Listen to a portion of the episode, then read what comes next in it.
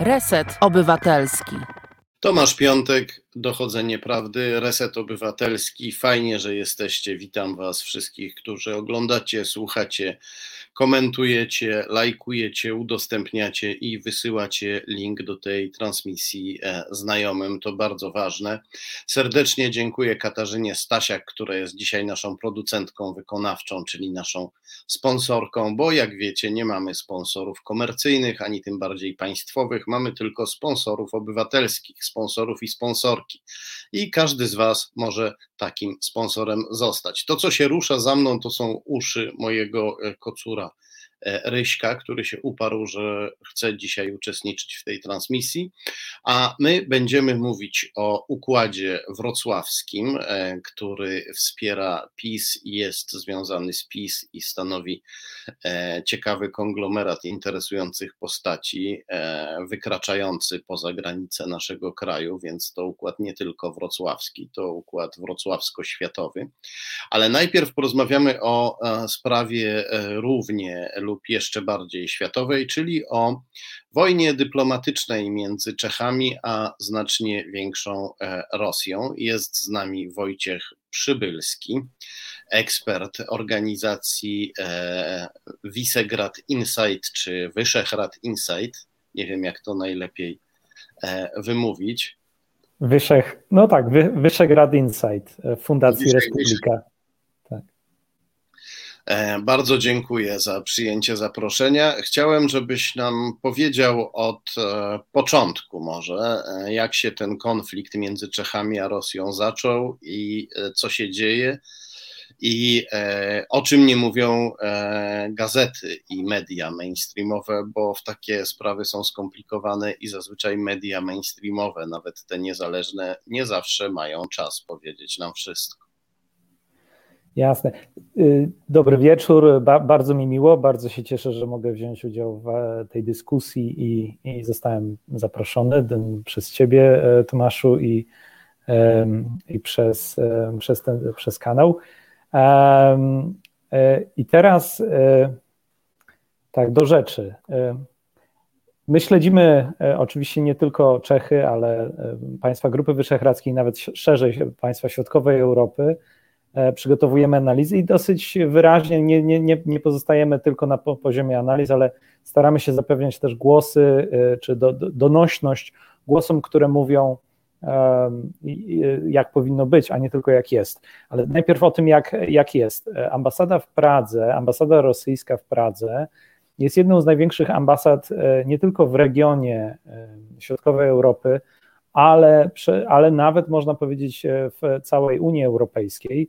Dotychczas e, miała 129 pracowników, dyplomatów w, pewnej części pracowników, regularnych pracowników, co no, w porównaniu ze skromnymi 58 e, e, pracownikami czeskiej ambasady w Moskwie można no, tylko powiedzieć, że pozazdrościć. No, wszyscy lubią Pragę, Rosjanie przede wszystkim, a Rosjanie te, w tej Pradze czuli się dotąd e, bardzo dobrze i w, w ogóle w, w Czechach na tyle, na tyle dobrze, że no, e, instalowali tam swoje e, transfery finansowe, tam, tam wielu Rosjan się przeprowadzało i to taka, taki, taki trend trwał co najmniej od lat 90., ale w, w ostatnim czasie te relacje zaczęły się psuć. I ja bym zaczął, jeżeli o takich najnowszych wydarzeniach, w których zaczęła się naprawdę taka wojna dyplomatyczna między e, Rosją a Czechami, czy między Czechami a Rosją, możemy mówić, e, możemy szukać tych początków mm, no, e, w 2020 roku, można nawet wcześniej, ale powiedzmy o 2020 roku. Wtedy to wybuchła w Czechach tak zwana no, afera pomnikowa, jak nie po raz pierwszy. Czesi zresztą szybciej niż Polacy albo usuwali, albo przemalowywali pomniki. Jeden, jeden z pomników e, e, radzieckiego czołgu został jeszcze przed 1989 rokiem przemalowany na różowo, co wy, wywołało duży skandal e, dyplomatyczny już wówczas, ale w 2020 roku usunięcie z Pragi pomnika mm, Iwana Koniewa, wywołało, to była decyzja jednego z burmistrzów Pragi, Pragi 6, burmistrza Kolara, Kolarza, i poparta przez prezydenta miasta, burmistrza, no właściwie to miastami rządzą tylko burmistrzowie, nie prezydenci, Zdenka Chsiba, spowodowała spore tarcia dyplomatyczne, do, które, które były manifestowane wojną dezinformacyjną. Rosjanie uruchomili i z ambasady kierowali działaniami dezinformacyjnymi w mediach rosyjskich były przeprowadzane cyberataki na instytucje czeskie. W końcu zostały uruchomione grupy ekstremistów, zarówno z lewej strony, jak i z prawej strony, a te działania były koordynowane e, z, przez ambasadę w Pradze. E, tarcia dyplomatyczne, które za tym poszły, bo Czesi domagali się zaprzestania tego rodzaju działań i, i, i podżegania do, e, do konfliktu tak naprawdę, no i przeszkadza tak naprawdę wpływu wpływu hybrydowego na, e, na, na społeczeństwo czeskie, doprowadziły jeszcze do, do takiego momentu tak zwanej afery z Rycyną, w której rzekomo dwóch dyplomatów e, czy osób o, mających papiery dyplomatyczne przyjechało do, do Pragi z Moskwy z, z stosowną dawką rycyny, którą mieli otruć burmistrzów właśnie tych wskazanych wcześniej. Do tego otrucia nie doszło. Co więcej, okazało się, że sama ta sprawa była nadmuchaną przez ambasadę rosyjską też kolejną operacją zadymiania informacji e, w przestrzeni publicznej czeskiej. To bardzo... I to ja to mówię o, o, kontekście. I to mówię o kontekście tylko dlatego, że, że dopiero potem można zrozumieć to napięcie i to E, te, te, te, mm, e, te, te sprawy, które dzisiaj wypłynęły, czy dzisiaj, tydzień temu wypłynęły w Czechach. Ja tylko wejdę w słowo, bo Iwan Koniew to mamy e, młodsi nasi widzowie nie pamiętają, to był taki generał rosyjski, sowiecki, wojskowy, który, jeśli dobrze pamiętam, wyzwalał, jak to wtedy nazywano, czyli no, zajmował, zajął Kraków i jak rozumiem zajął też Pragę czeską, tak? W 1945 roku. E, bo w Krakowie też e, za czasów PRL-u czczono Iwana Koniewa jako, jako wyzwoliciela. Tutaj można oczywiście się zastanawiać i oczywiste jest, że okupacja sowiecka była dla Polski lepsza niż hitlerowska, więc w jakiejś mierze to było wyzwolenie, ale w jakiejś mierze też to było E, zniewolenie i to tłumaczy, dlaczego Czesi też zniewoleni przez sowiecki komunizm chcieli się pozbyć tego pomnika. Niezwykłe jest to, co mówisz, że w obronie tego pomnika tak ogromne siły e, e, Rosjanie zaangażowali, żeby go obronić, czy też żeby go pomścić. Kiedy mówisz o ekstremistach z lewa i z prawa, rozumiem, że Rosjanie zaangażowali sprawę ekstremistów czeskich, tak? tak, tak. domyślam. Tak. To są, to są typowe działania, tak. I na koniec tu jeszcze dodam taką analogię, bo mówisz, że e, kwestia rzekomego otrucia burmistrzów rycyną została przez e, samych Rosjan nadmuchana. Nie chcieli otruć, tylko chcieli, e, żeby Czesi krzyczeli, że Rosjanie im otruwają burmistrzów, po to, żeby Rosjanie mogli ich wyśmiać i to zdementować. To trochę przypomina, w mikroskali oczywiście, to, co Rosjanie robili w Polsce, jak wykorzystywali katastrofę smoleńską nadmuchiwali zupełnie absurdalne teorie, według których Rosjanie mieli dopuścić do katastrofy, po to, żeby później te teorie włożone w usta Polakom triumfalnie wyśmiewać. E, taki mamy kontekst, rok 2020. Co się wydarzyło później? Jasne. W, w, no, je, jeszcze jeden kontekst dodam, ale już bardzo krótki. Nie, nie, mamy, mamy czas, mamy czas. Możemy się zagłębiać w szczegóły. Więc e, przechodzimy już i bardzo szybko przejdziemy do, do wydarzeń ostatnich e, dwóch tygodni, czy półtora tygodnia, bo 17 kwietnia, e, a więc dzień po tym, kiedy Polska w geście solidarności z Stanami Zjednoczonymi wydaliła dwóch dyplomatów, co było takie dziwne, to znaczy w jakimś sensie dyplomatów rosyjskich. My wydaliśmy dwóch dyplomatów rosyjskich, no bo Stany Zjednoczone ich wydaliły i to było w okresie tych napięć oczywiście mm, e, na granicy z Ukrainą. Czesi dzień później wydalają 18 dyplomatów rosyjskich. Ale bynajmniej nie dlatego, że się solidaryzują w tym wydalaniu, tylko dlatego, że jak premier Babisz i jego koalicyjny partner Jan Hamaczek pełniący też tymczasowo rolę ministra spraw zagranicznych, bo oni w tym samym momencie, czyli 7 dni wcześniej, wymieniali e, swojego ministra spraw zagranicznych, który przegrał e, we własnej partii właśnie z Janem Hamaczkiem walkę o przywództwo. E, to są socjaldemokraci, a rządząca główna partia ANO Andrzeja Babisza to w europejskiej konstelacji liberałowie, cokolwiek to oznacza.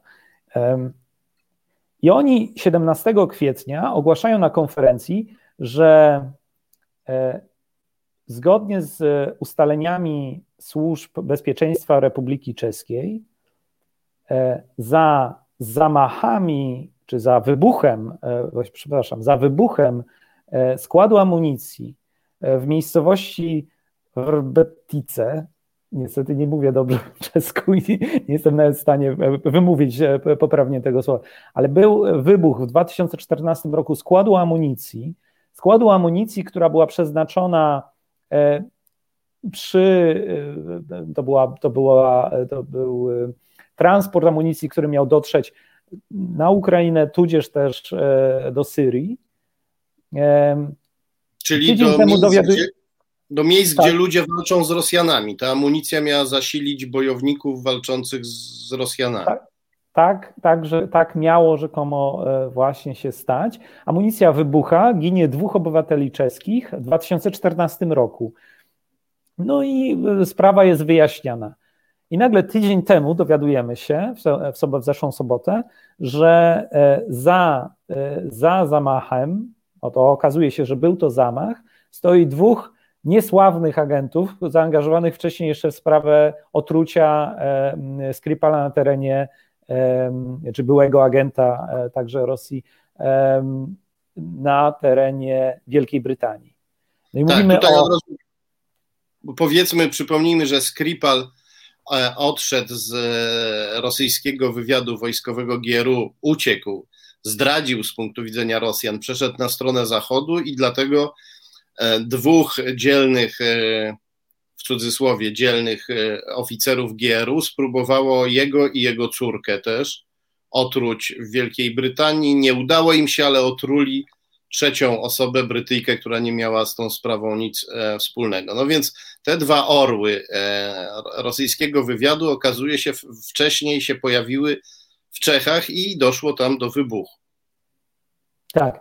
E, oni byli tam, e, no, w, za, jak, jak donosi premier i, i jego współkoalicjant, z, z, byli zaangażowani, odpowiedzialni, mają na to, e, przedstawiane są na to dowody, zaangażowani w ową operację.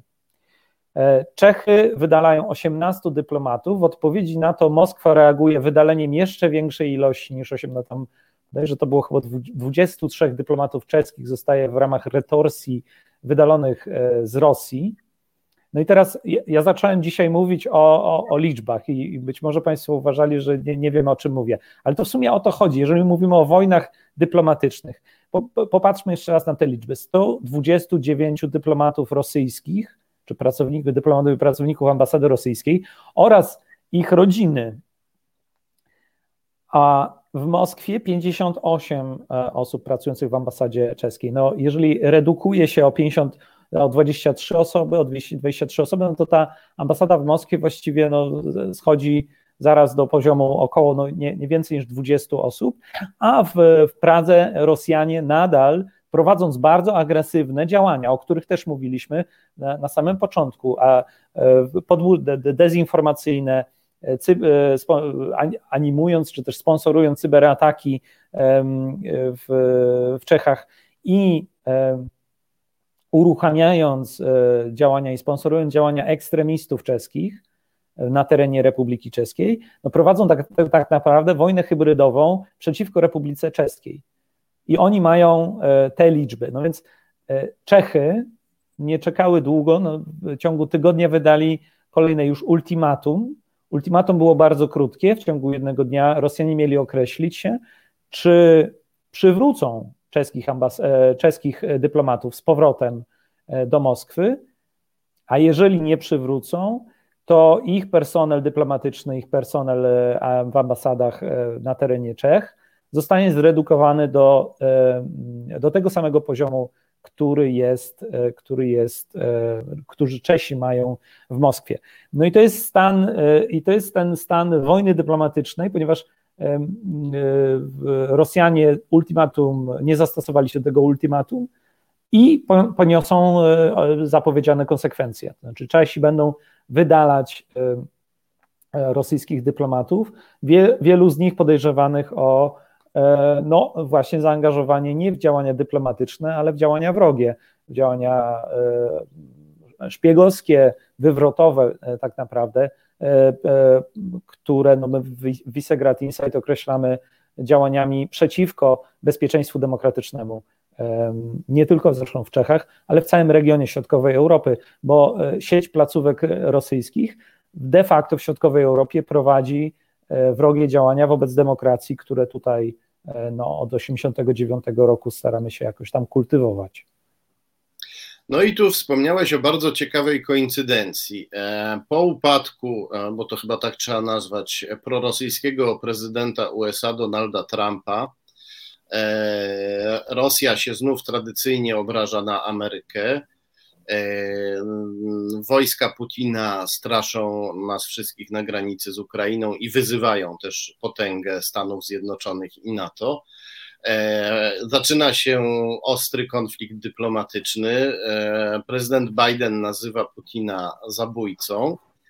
I w tym czasie właśnie nagle my e, odkrywamy u siebie w Polsce w ramach Solidarności z USA kilku rosyjskich szpiegów i ich wydalamy, a wcześniej jakoś przez lata nie bardzo mogliśmy, więc nasuwa się podejrzenie, że te osoby zostały nam przez sojuszników z oceanu wskazane, żebyśmy E, żebyśmy wyrzucili te, e, te osoby, e, pokazując, żeby chociaż, żeby pokazać, że w tym sporze jednak jesteśmy po stronie Stanów Zjednoczonych, mimo wielkiej pisowskiej żałoby po Trumpie.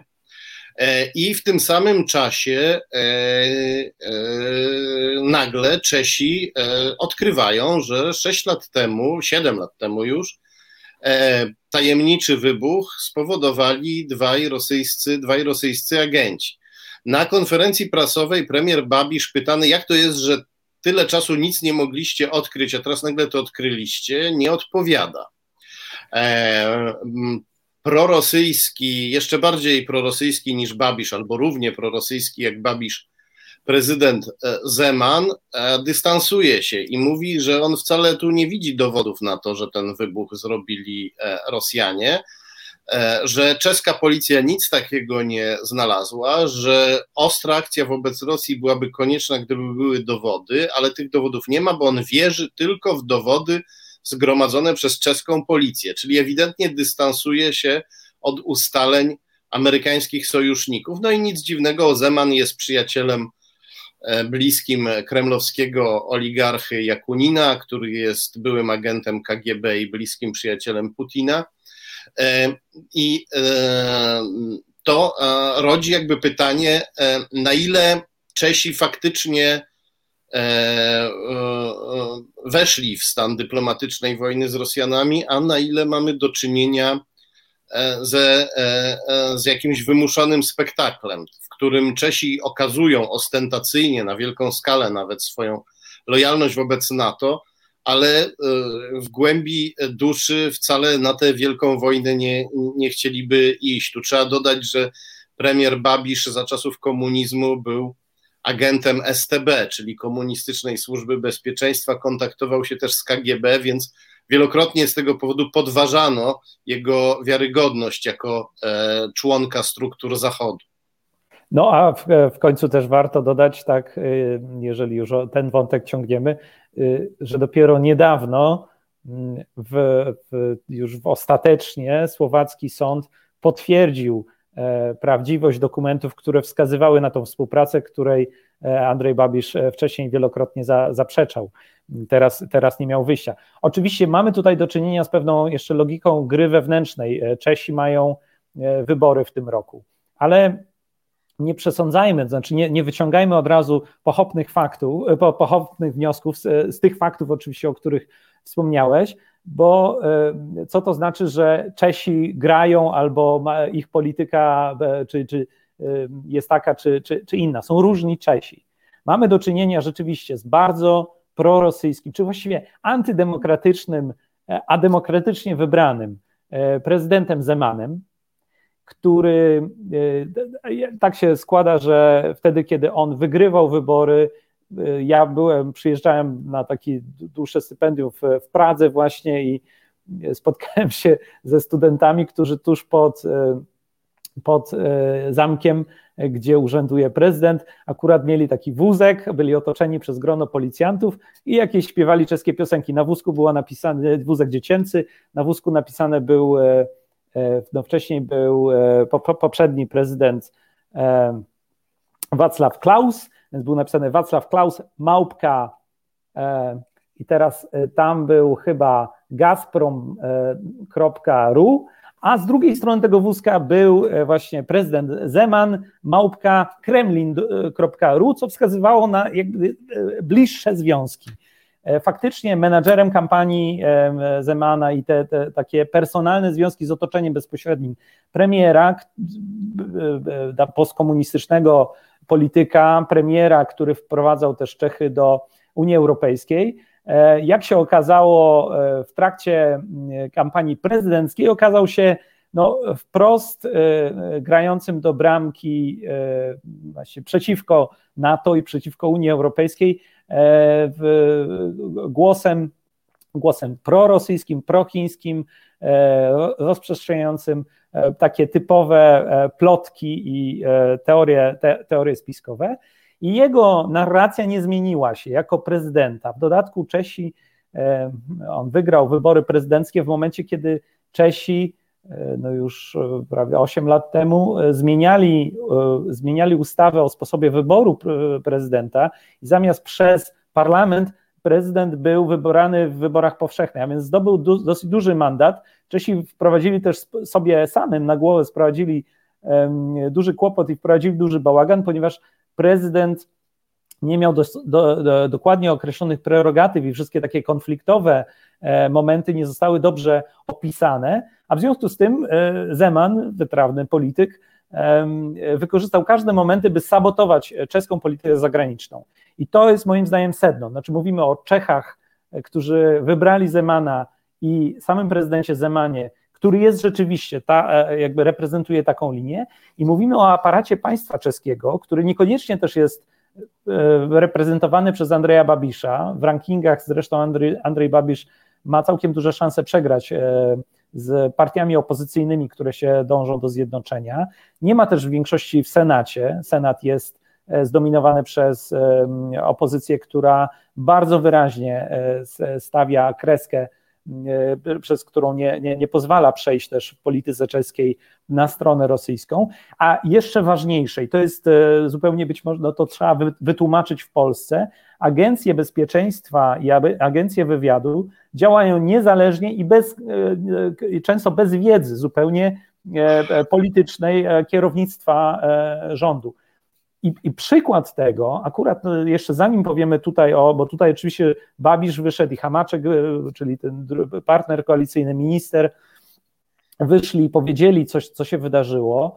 Te, te wnioski, te, to śledztwo było przeprowadzone przez, przez agencje, które zajmują się bezpieczeństwem w Czechach, a tym razem poinformowały ich najpierw, bo sprawa była bardzo poważna, a wcześniej, e, tuż przed wizytą e, Andrzeja Babisza e, u Trumpa, zanim jeszcze prawda, wielu innych polityków ze środkowej Europy się wybrało, Agencja Bezpieczeństwa Wewnętrznego czeska przeprowadziła audyt, jedyny taki zresztą w całej Europie, audyt prawny chiński, chińskich firm i chińskiego kapitału, czym zaskoczyła wtedy samego premiera, który wybierał się do Stanów. On oczywiście ten audyt polegał na tym, że przetłumaczyli dokumenty z chińskiego na czeski, przeanalizowali związki i zależności firm chińskich, e, wyraźnie wskazując i pokazując, że no bezpośrednio odpowiadają komunistycznej partii Chin i, i e, agencjom z kolei wywiadu e, chińskiego, co dyskwalifikuje je z obecności na rynku, na, na rynku czeskim.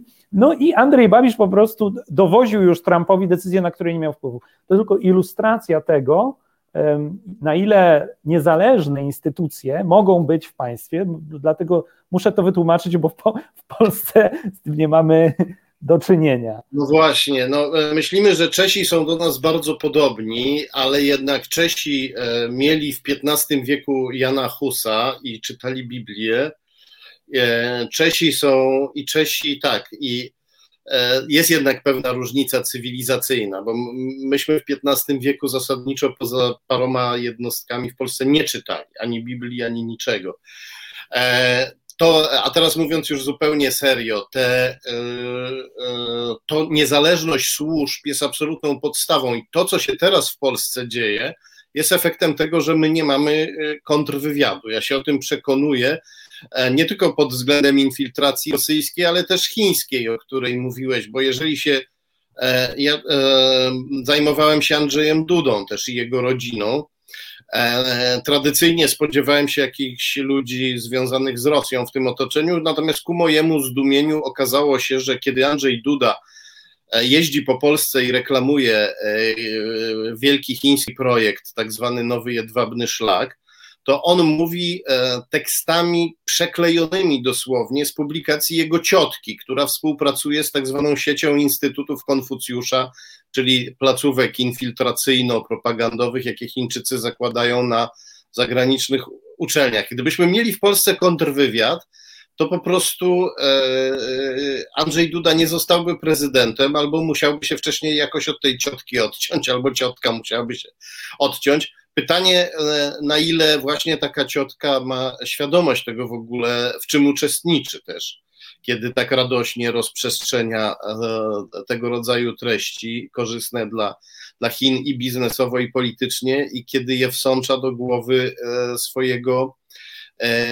swojego powinowatego, jakim jest, jakim jest Andrzej, Andrzej Duda. To taka to taka dygresja. Ja tutaj mógłbym jeszcze więcej tych dygresji, bo e, powiedziałeś, że to, że firma chińska jest związana z chińskim wywiadem, to ją dyskwalifikuje, a tymczasem e, firma chińska, która dostarczyła e, e Antonowa premierowi Morawieckiemu, tego wypełnionego chińskimi maseczkami wadliwymi, to była firma HXZA, która została założona przez oficerów chińskiego wywiadu i ściśle współpracuje z chińską służbą bezpieczeństwa w gnębieniu opozycjonistów. I tu znowu widzi, widzimy teraz, jak daleko jesteśmy niestety od Czech, mimo że tam rządzi jawnie e, prokremlowski prezydent i jawnie prokremlowski, prokremlowski premier. Ale wracając do wojny czesko-rosyjskiej, dyplomatycznej, chciałem Cię spytać, jak e, sądzisz, jak się ta sytuacja teraz e, rozwinie? Czy e, pro, prorosyjscy liderzy będą w stanie sprowadzić to do spektaklu tylko, czy jednak te instytucje czeskie będą na tyle silne, że ta wojna która zaczęła się bardzo poważnie, do końca będzie poważna i być może zmusi Rosjan do, mm, do pamiętania, chciałbym powiedzieć, ale może to za duże słowo, ale do jakichś ustępstw. No, e, zaczęła się kontrower- ofensywa, e, o której zresztą wspomniałeś, tak? E, prezydent Zeman zaczął oczywiście w znanym już stylu rozsiewać plotki. Znaczy, zacząć, zaczął powątpiewać w, w fakty, publicznie je podważając, co za sobą oczywiście skutkuje zazwyczaj, e, nie, niesie za sobą i e, ta zwiększoną aktywność botów i troli internetowych kont, które powielają te, te spekulacje i pytania, że to są rzekome pytania. Tak naprawdę chodzi o podważenie wiarygodności znowu instytucji czeskiego państwa. No i właściwie możemy się spodziewać, że to, ten wiatr będzie wiał dalej ze, ze wschodu, a, a tutaj żaglem jest e, prezydent Zeman. Można też, można też spekulować, że, że taka sytuacja by potrwała i ona się jakoś tam rozejdzie i uspokoi. No gdyby jednak nie skala, gdyby jednak nie, nie, nie to na, na drastyczny ruch, na który się w języku dyplomacji drastycznej zdecydowali przywódcy czes, czeskiego rządu. E, I co więcej, zaangażowanie partnerów międzynarodowych, które jeszcze nie, nie jest w pełni takie, jak mogłoby być, i, i, i czas pokaże, czy europejscy partnerzy oraz partnerzy Sojuszu e, Północnoatlantyckiego będą E, stopniowo nasilać działania dyplomatyczne, które no, w takim bardzo potocznym języku mogą powiedzieć, że piłka będzie w grze, a tym samym będą wzmacniać te, te działania, czy ten kierunek działań, który został rozpoczęty tydzień temu przez, przez Andrzeja Babisza i Jana Hamaczka. Mam tu na myśli gesty solidarności, które zaczęły się sporadycznie pojawiać, ale jeszcze nadal nie są niczym w porównaniu z sytuacją, z którą, którą mieliśmy, gdy na terytorium Wielkiej Brytanii doszło, doszło do, e, do zamachu ze, z użyciem środka, e, ze środka e, bojowego. No i te, Nowiczoka. I teraz, właśnie tak jak powiedziałem, czas pokaże, sytuacja nie jest korzystna z punktu widzenia Rosji. Rosja E, stara się z jednej strony e, nadal uprawiać tą dyplomację szczepionkową, ale zarazem dochodzą coraz więcej na, na, na, światło dzienne, wychodzą e, fakty, jak, jak uprawia tę dyplomację. Przede wszystkim dyskredytując i rozsiewając plotki na, na, przeciwko akcji szczepienia w ogóle, czy podważając wiarygodność danych szczepień E, zachodnich e, uznanych i zbadanych przez Europejską Agencję Leków. E, toczą się napięcia, toczą się rozmowy i towarzyszą im napięcia dotyczące Białorusi. W sprawie Ukrainy, no, to nie jest tak, że Rosjanie skapitulowali, mają tam nadal swoją obecność i wspierają separatystów w Donbasie, ale jednak nie przeprowadzili czegoś, co mogli przeprowadzić, z e, widocznymi też korzyściami dla, dla sytuacji, która jest e, i w Donbasie, a przede wszystkim na Krymie. To znaczy mogli e, przy braku działań zachodnich i przy braku reakcji Stanów Zjednoczonych mogło dojść do tego, że zajęliby większy kawałek Ukrainy, no i, e, i dochodzą tutaj takie, to, to jest właściwie taki słaby punkt, słaby moment Rosjan. I wydaje się, że nie mają do tej pory dobrej odpowiedzi. A w dodatku oczywiście jest jeszcze Nawalny, e, czyli jest mobilizacja po stronie partnerów zachodnich, by proporcjonalnie do, e, do zagrożenia i też do ujawnianych faktów na temat rosyjskiej odpowiedzialności za nieprawomocne czy nieprawne, czy tak naprawdę kryminalne działania na terenie państw e, zachodnich, w tym naszych, przypominam, że jesteśmy częścią tak zwanego Zachodu, e, to, e, to wszystko powoduje, że Czesi bardzo możliwe da, dadzą radę, krótko mówiąc. To znaczy, jeszcze do, do czasu wyborów, które mamy w październiku, wiele się może wydarzyć, ale ta solidarność międzynarodowa, dzisiaj mieliśmy stanowisko no, wypracowane z trudem i w końcu nazywające odpowiedzialnych, a więc Rosjan, bo wcześniej Grupa Wyszehradzka mówiła tylko o solidarności z Czechami przeciwko zagrożeniom. No ale dzisiaj już w końcu e, Grupa Wyszehradzka po, powiedziała tak, że Viktor Orban e, podpisał się pod deklaracją, która mówi o e, sprzeciwie wobec działań rosyjskich. Tego rodzaju presje międzynarodowe będą wspierać Czechów. No, liczę bardzo na to. Przypomnę, kto został szefem CIA. William Burns, były ambasador w Rosji, człowiek, który był ambasadorem, a wcześniej był, jakby to powiedzieć, zwykłym szeregowym dyplomatą w Rosji, zjeździł Rosję, pisał o Rosji, zna Rosję doskonale, więc e, jakby to powiedzieć, w tych nagłym e, odkrywaniu rosyjskich szpiegów w naszych krajach wyczuwam rękę Williama Burnsa. I, e, I mam nadzieję, że e, przyjdzie taki czas, że również my nie będziemy tylko pasywnie przyjmować informacji od Amerykanów, ale jeśli w Polsce się zmieni władza, to też e, włączymy się w tę w tę walkę, która jest no, walką w obronie demokracji zachodniej. Myślę, że ja nie jestem ekspertem, jestem pisarzem i dziennikarzem, więc mogę to tak konfrontacyjnie trochę sformułować tę, tę diagnozę. Myślę też, że e, jeśli chodzi o wybory, to ważne są też wybory w Niemczech. Jest e, presja e, na Niemcy, żeby zrezygnowały z kontynuowania inwestycji, rozbudowy połączeń gazowych z Rosją. Jest presja na to, żeby nie nie kontynuować projektu Nord Stream, Nord Stream 2. No i jest też raczej jasne, że e, niemieckie władze nie dokonają takiego ruchu przed wyborami, bo w Niemczech byłoby to postrzegane jako coś bardzo dramatycznego i mogłoby przynieść odwrotne efekty. W Niemczech są silne nastroje antyamerykańskie i jest wśród w niektórych kręgach wielka sympatia wobec Rosji, więc e, taki ruch mógłby raczej sprowokować niechęć do, e, do, do, do Ameryki, ale jednak w jakiś sposób to będzie musiało być rozwiązane, tak sądzę, jeśli nie e, prędzej, jeśli nie prędzej, to, e, to później.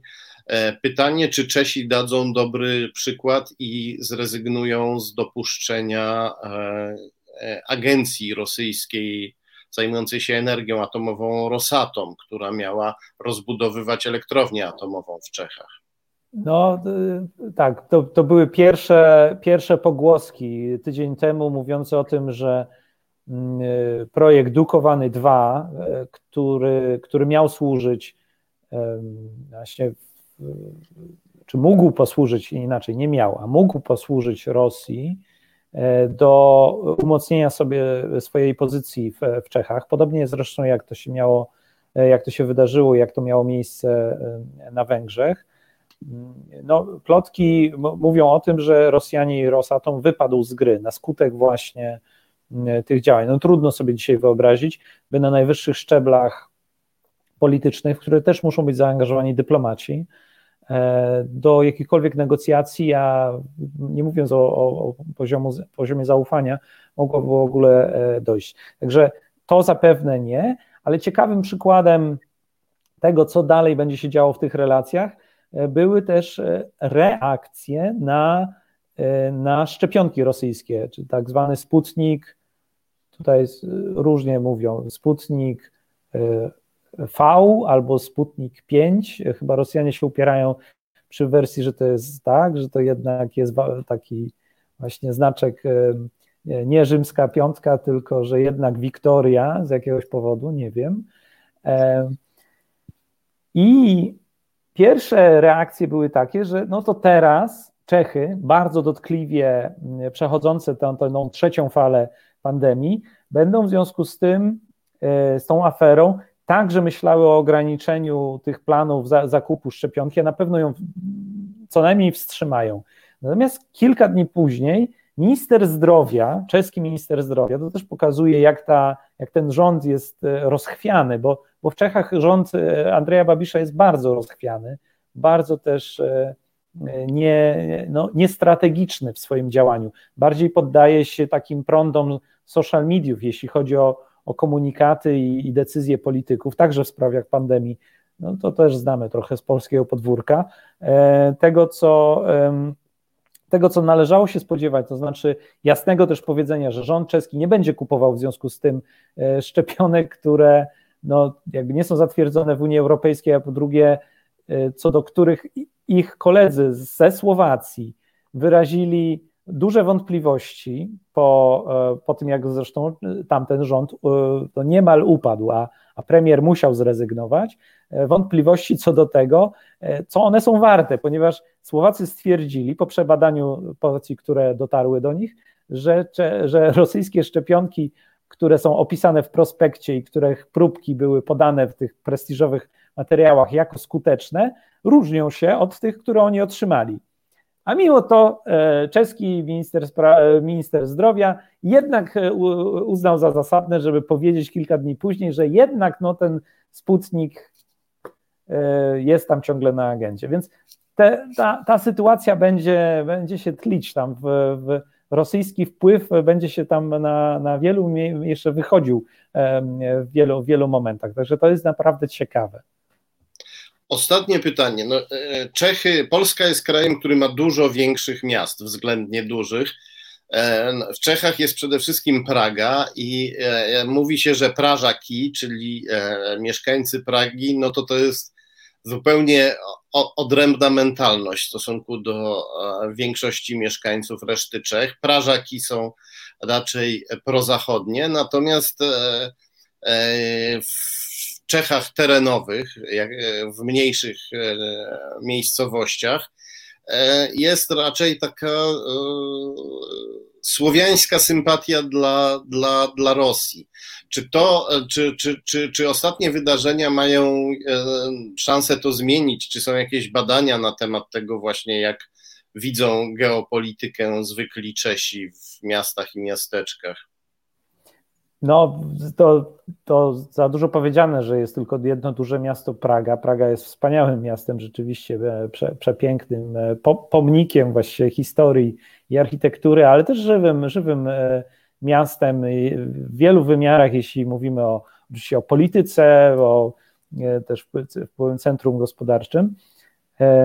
No Czechy na pewno to jest więcej niż, niż to, co opisał w książce Mariusz Szczygieł. To, to, to znaczy, to nie, nie róbmy sobie raju, tylko myśląc o, e, o, o, o Czechach, bo, bo ta karczma i przaśność czeska też występują z takimi akcentami, no właśnie y, w karczmach czeskich wygrał Zeman. To dużo mówi o, e, o, o tym, jakie są też e, Czechy i jacy są Czesi. No ale mamy, mamy Brno, ośrodek intelektualny z fantastycznymi wynikami, jeśli chodzi o naukę, o, o badania, także o, o badania socjologiczne, politologiczne, gdzie bardzo wielu e, analityków mm, e, patrzących na sprawy e, Czech i Europy wskazuje, czy zaczyna swoje kariery, które potem kontynuują w ramach instytucji państwa albo w niezależnych think tankach. To, co się zmienia w Czechach, i to pokazują badania, zresztą Eurostat je przytacza, to z kraju eurosceptycznego, kraju, który jeszcze przed Zemanem, w trakcie Zemana też, prezydenta, e, prezydentury e, e, Zemana, w trakcie też rządu Andrzeja Babisza był w jakimś sensie eurosceptyczny. Czesi raczej chcieliby być taką Wielką Brytanią, tylko że w środku Europy, w środku tego europejskiego morza. Nic wokół nich nie ma, tylko jesteśmy my, na, na sobie się skupiamy, czy to na Pradze, czy na swojej karczmie i nie mamy na nic innego ochoty. I w jakimś sensie ta, ta rosyjska przestrzeń też jest taka sympatyczna, swoja, no bo Rosjanie są mili. Znaczy, ja też mam przyjaciół Rosjan, no tacy otwarta dusza, ciepli ludzie. Problem mają tylko z tym, jakich wyborów politycznych dokonali parę, parę lat temu. No i, i Czesi. Yy, zmieniają swoje nastawienie, bo zaczyna, za, już kilka lat temu zaczęli, i to szczególnie w młodym pokoleniu, e, przejawiać, e, ten trend zaczął iść w górę, jeśli chodzi o pozostanie e, i, i rozwiązania europejskie, pozostania w Unii Europejskiej. Kiedyś mówiło się o Czexicie, dzisiaj to, nie, to jest żaden temat, znaczy nie ma takiego tematu jak, jak. No i, e, no i są też naturalne trendy demograficzne, znaczy młodzi, którzy akurat te tendencje przejawiają, dochodzą do głosu, mówią wyraźnie, biorą udział w e, wielomilionowych e, demonstracjach, milion chwil za demokrację, tak zwanych, na, które, które co roku się tam odbywają. I z dużym, z dużym prawdopodobieństwem bym powiedział, że utwardzają swoje stanowisko, także poprzez te ostatnie wydarzenia, e, jeśli chodzi o to demokratyczne bezpieczeństwo. A więc obyśmy, kierunek prozachodni. Obyśmy też tak utwardzali nasze stanowisko i obrali ten sam kierunek. Bardzo dziękuję za e, rozmowę. wnikliwą informacji. Mam nadzieję, że jeszcze nie raz się tutaj spotkamy. Bardzo serdecznie pozdrawiam i, i liczę, podkreślam, na kolejne spotkania. Dziękuję i zapraszam do, do nas na, na anglojęzyczny portal Visegrad Insight, ale wiele też treści publikujemy po polsku. Dziękuję bardzo. To ja dziękuję, to my dziękujemy. E, te sprawy, sprawy czeskie e, dotyczą też e, nas. Nie tylko dlatego, że dzięki temu, jak tak się dowiadujemy o tym, co się działo w Czechach, możemy sobie wyobrazić, jak bardzo e, ingerują Rosjanie w nasze sprawy, skoro tak e, mocno ingerują w kraju, który jest mniejszy, mniej z ich punktu widzenia być może e, ważny albo mniej problematyczny, ponieważ Czechy są tradycyjnie bardziej przyjazne wobec Rosji. Różnica jest jednak taka, że mimo tej przyjazności, jak słyszeliśmy, czeskie instytucje są bardziej niezależne od e, politycznych kaprysów, bardziej patriotyczne i rosyjskie ingerencje e, są tam ujawniane przez odpowiednie służby, a nie przez E, niezależnych e, e, dziennikarzy, którzy często muszą walczyć z siłami no, przeważającymi, bez żadnego wsparcia ze strony własnego, własnego państwa. Ale nie mówię tego tutaj, żeby się skarżyć, tylko mówię o tym, żeby podkreślić, jak wiele nas łączy z Czechami. Jesteśmy obiektem tej samej lub podobnej agresji hybrydowej ze strony Rosji. Tutaj dodajmy jeszcze, skoro mowa o tych e, o tym, co nas łączy, to dodajmy, że kremlowski oligarcha Władimir Jakunin, który jest przyjacielem prezydenta Milosza Zemana, e, ma też e, związki z Mateuszem Morawieckim i z jego bankiem BZWBK. Mateusz Morawiecki, Bank Mateusza Morawieckiego pomagał Jakuninowi i jego przyjacielowi Wiaczesławowi Kantorowi w próbach przejmowania polskich firm. I od lat siedmiu, od siedmiu lat w Radzie Nadzorczej Banku Morawieckiego zasiada Dawid Hekster, który wcześniej pracował dla Jakunina. E, czeskie media i e, polskie media, jak Gazeta Wyborcza, informowały, że Morawiecki prosił premiera Andrzeja Babisza, polityka prorosyjskiego, w przeszłości agenta komunistycznych czeskich służb specjalnych, współpracującego również z KGB. Morawiecki prosił właśnie tego premiera Babisza, czeskiego premiera Babisza, o pośrednictwo w rozmowach z Werą Jurową, ponieważ chciał wcisnąć, e, jak to określiły media, swoją wtykę, swojego szpiega do biura Wery Jurowej. Wera Jurowa stara się powstrzymywać gwałcenie praworządności w Polsce, jest jednak związana z prorosyjskim premierem Babiszem i w ten sposób Morawiecki, który sam ma liczne powiązania z Rosją, przez prorosyjskiego premiera Babisza usiłował wcisnąć swojego człowieka do biura pani komisarz e, Jurowej, e, europejskiej komisarz Jurowej, po to, żeby wiedzieć, co Juro, Jurowa planuje. Jurowa jednak grzecznie odpowiedziała Babiszowi, że nie chce mieć u siebie w biurze wtyki Mateusza Morawieckiego i e, trudno jej się dziwić. Dlatego po raz kolejny zachęcam do tego, żebyśmy nie myśleli w ten sposób, o którym mówił nasz rozmówca Wojciech Przybylski, żebyśmy nie myśleli tylko o tym, że jest nasza karczma, nasz zaścianek. E, pamiętajmy, że jesteśmy blisko związani nie tylko z Czechami, ale z całą Europą i jesteśmy także blisko Rosji, która ingeruje w naszą politykę. Ponieważ Rysiek, mój kot, domaga się porcji pieszczot, jestem zmuszony poprosić naszą wspaniałą realizatorkę Asiator, żeby e, dała nam chwilę oddechu, nawet dłuższą chwilę e, oddechu, jeśli to możliwe, na przykład 5 albo 6 minut, żebyśmy przy muzyce mogli przemyśleć to wszystko, co e, usłyszeliśmy. Gorąco też zachęcam do e, lajkowania, komentowania, udostępniania w mediach społecznościowych linku do tej e, transmisji. Gorąco zachęcam też do wspierania nas, bo e, jak widzicie, takich rozmów z takimi ekspertami, e, tak wnikliwych i niekiedy szczegółowych, nie usłyszycie nigdzie indziej, albo w niewielu miejscach będziecie mogli takich rozmów posłuchać. Media mainstreamowe nie mają na to czasu. Więc jeżeli znikniemy, to znikną też takie e, rozmowy. Rysiek bardzo chce, żebym go pogłaskał. Nie wiem, czy słychać, jak e, bardzo on teraz rozpaczliwie zamiałczał. Jestem, Ryśku, z tobą jestem, przepraszam Państwa.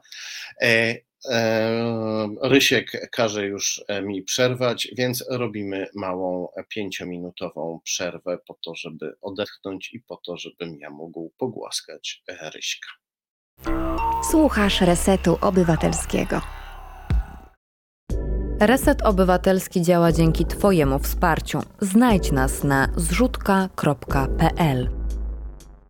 Reset Obywatelski, Dochodzenie Prawdy, Tomasz Piątek. Rozmawialiśmy o dyplomatycznej wojnie czesko-rosyjskiej, a teraz porozmawiamy o układzie wrocławskim, o pisowsko-biznesowym układzie wrocławskim, który jest nie tylko wrocławski. Dowiedzieliśmy się o jego istnieniu dzięki pracy odważnych e, dziennikarzy Jacka Harbukowicza z Gazety Wyborczej, Konrada Szczygła z Fundacji Reporterów, Sebastiana Klauzińskiego z Okopres i Wojciecha Cieśli, który z nimi współpracował, Wojciecha Cieśli z Fundacji Reporterów który publikuje też znakomite teksty w Newsweeku. Autorzy tekstów na temat Układu Wrocławskiego są teraz zastraszani, bombardowani groźbami, dostają e, pisma e, sądowe od bohaterów swoich tekstów, od ludzi z tego pisowsko-biznesowego układu. Kto w tym układzie jest być może nie najważniejszy, ale jest postacią e, centralną i przeprowadził większość działań związanych e, z e, tym układem? Tą postacią jest Radosław Tadajewski. Radosław Tadajewski, który każe się nazywać Radkiem Tadajewskim. Poproszę tutaj naszą wspaniałą realizatorkę Asiator o pierwszy e, skan. To jest fragment artykułu z Gazety Wyborczej, skan numer e, jeden, który mam nadzieję za chwilę e, zobaczymy. Tak, już się nam ładuje. Radek Tadajewski, czytamy w artykule Radek Tadajewski sam zdrabnia swoje imię, to czarodziej biznesu i magik nowych technologii. Taki wizerunek kreuje hipsterskie okulary, skarpetki w bałwanki, przekleństwo dla skrócenia dystansu, przesadna gestykulacja. Dba, by nie kojarzono go z układem wrocławskim, ale ustaliliśmy, że to dzięki układowi związane z nim firmy pracowały przy kampaniach wyborczych PiS i dla centrali partii. Część firm pana Tadajewskiego oferuje zaawansowane narzędzia marketingu w sieci, Tadajewski będzie je rozwijał zarządów PiS dzięki olbrzymim publicznym dotacjom, m.in. 40 milionów złotych z Narodowego Centrum Badań i Rozwoju. W uzyskaniu dotacji pomógł mu e, list e, e, polecający podpisany przez rektora Akademii Sztuki Wojennej, a w zdobyciu tego listu pomógł panu Tadajewskiemu proszę wspomnieć tego młodzieńca, Bartłomiej Misiewicz, były rzecznik Antoniego e, Macierewicza. Poproszę teraz naszą wspaniałą realizatorkę Asiator o skan numer dwa. Nie będzie to zdjęcie Misiewicza, bo tę twarz pamiętamy chyba wszyscy. Będzie to zdjęcie pana Tadajewskiego, który jest znacznie mniej znany, a jednak najwyraźniej e, bardzo przedsiębiorczy i wpływowy w kręgach związanych z PiS. Skan numer dwa. Mam nadzieję, że się nam za chwilę pojawi, bo zawsze lepiej e, wiedzieć i widzieć człowieka, o którym się e, rozmawia. Tak wygląda pan e, Tadajewski. Dodam jeszcze, że to jest takie, można powiedzieć, najbardziej spokojne zdjęcie pana Tadajewskiego, jakie znalazłem. Pan Tadajewski ma inne, bardziej wyraziste zdjęcia, bo chce być biznesmenem młodzieżowym, nowoczesnym, E, no jakby to powiedzieć, na pewno jest biznesmenem bardzo energicznym i zaradnym. Co znaczy to wszystko, o czym usłyszeliśmy E, o czym usłyszeliśmy przed chwilą. Co to znaczy dokładnie? E, co zna, na czym polegają związki pana Tadajewskiego z układem e, wrocławskim i na czym polega jego biznesowa działalność? Chodzi o to, że pan Tadajewski od studiów zna się z niejakim Robertem Pietryszynem, który jest partnerem w spółce E, R4S, co można też czytać jako e, R4S z angielska. Spółka została założona przez byłych działaczy e, PiS. W tej spółce pan Tadajewski poznaje byłych polityków tej partii, Dawida Jackiewicza, był przez chwilę ministrem skarbu, i Adama Hoffmana, słynnego doradcę Jarosława Kaczyńskiego do spraw mediów. E, panowie razem się bawią, razem jeżdżą, e, razem jeżdżą na narty. E, w 2020 roku dzięki tym powiązaniom Tadajewski zostaje przyjęty przez kierownictwo PiS, które zleca mu misję ratowania kampanii prezydenckiej Andrzeja Dudy w internecie w 2020 roku, czyli wtedy, kiedy Andrzej Duda startował na prezydenta po raz pierwszy. Ale wszystko zaczęło się e, Wcześniej, e, w 2011 roku, e, najważniejsza firma, chyba związana z Tadajewskim, grupa Trinity, która służy mu do inwestowania w inne firmy, e, organizuje imprezę w Karkonoszach. I na tej imprezie w 2011 już roku, czyli to od 10 lat trwa ta znajomość, Tadajewski poznaje e, rzecznika PiS e, Adama Hoffmana. Wtedy Hoffman jeszcze nie jest rzecznikiem, ale potem się staje. Gdy zostaje rzecznikiem PiS, przyprowadza Tadajewskiego na Nowogrodzką, czyli do warszawskiej siedziby PiS.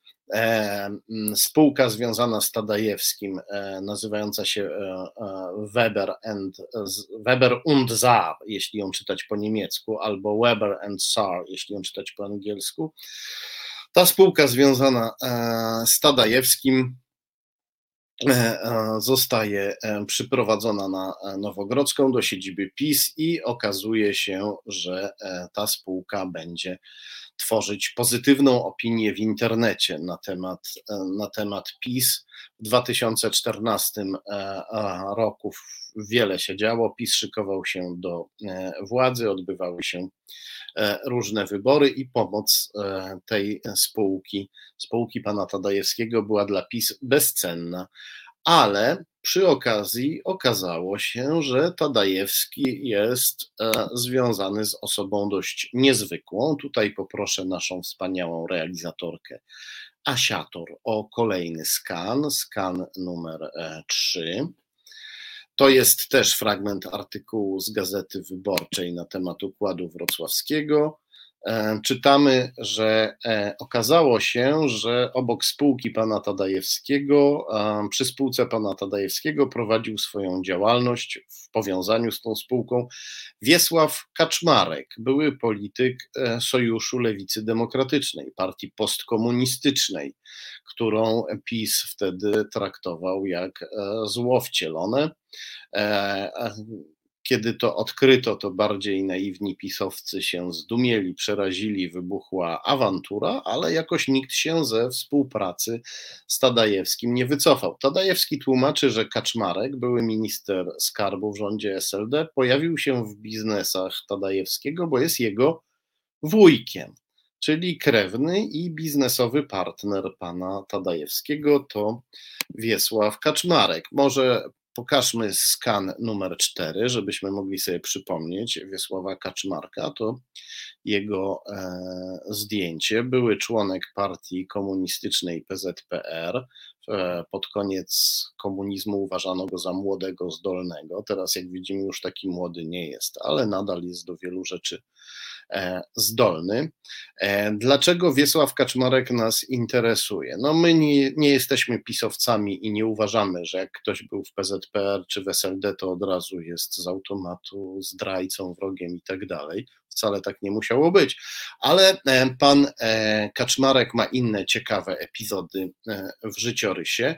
Epizody, które zostały opisane między innymi w tej książce, w książce Macierewicz i jego tajemnice. E, tak się składa, że pan Kaczmarek był na początku lat 90. dyrektorem warszawskiego oddziału banku Bogatina. E, Bank Bogatina został założony w Lublinie, ale e, Kaczmarek wprowadził jego założyciela Dawida Bogatina na warszawskie salony biznesowe. Poproszę teraz naszą realizatorkę Asiator o kolejny skan.